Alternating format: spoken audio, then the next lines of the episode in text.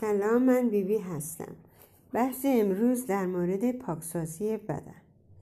اگر آدم خیلی فلز، فلزهای سنگین در بدن خود داشته باشد، نشانه های آن افسردگی، فراموشی، ورم روده ها، رشد کرم ها و ویروس و باکتری در بدن انسان. از طریق پاکسازی بدن به بدن کمک کردی که خودش را بازیابی کند. یکی از چیزهایی که بدن را تمیز می کند برگ های سبز سبز اسمش کونگرس، یه نوع اه، اه،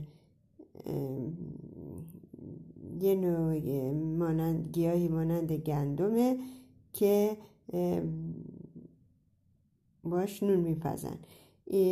اینو سبز، جوانشو میذارن سبز بشه و خشکش میکنن و استفاده میکنن. برگ‌های سبز آن را آبش میگیرن و میخورن و تمام بدن پاکسازی میشه. گشنیز هم میتونه بدن رو تمیز کنه و تمام فلزهای سنگین و سمها را از بدن خارج کند. سوم بلوبره که میتونه فلزهای سنگین را از مغز بیرون براند.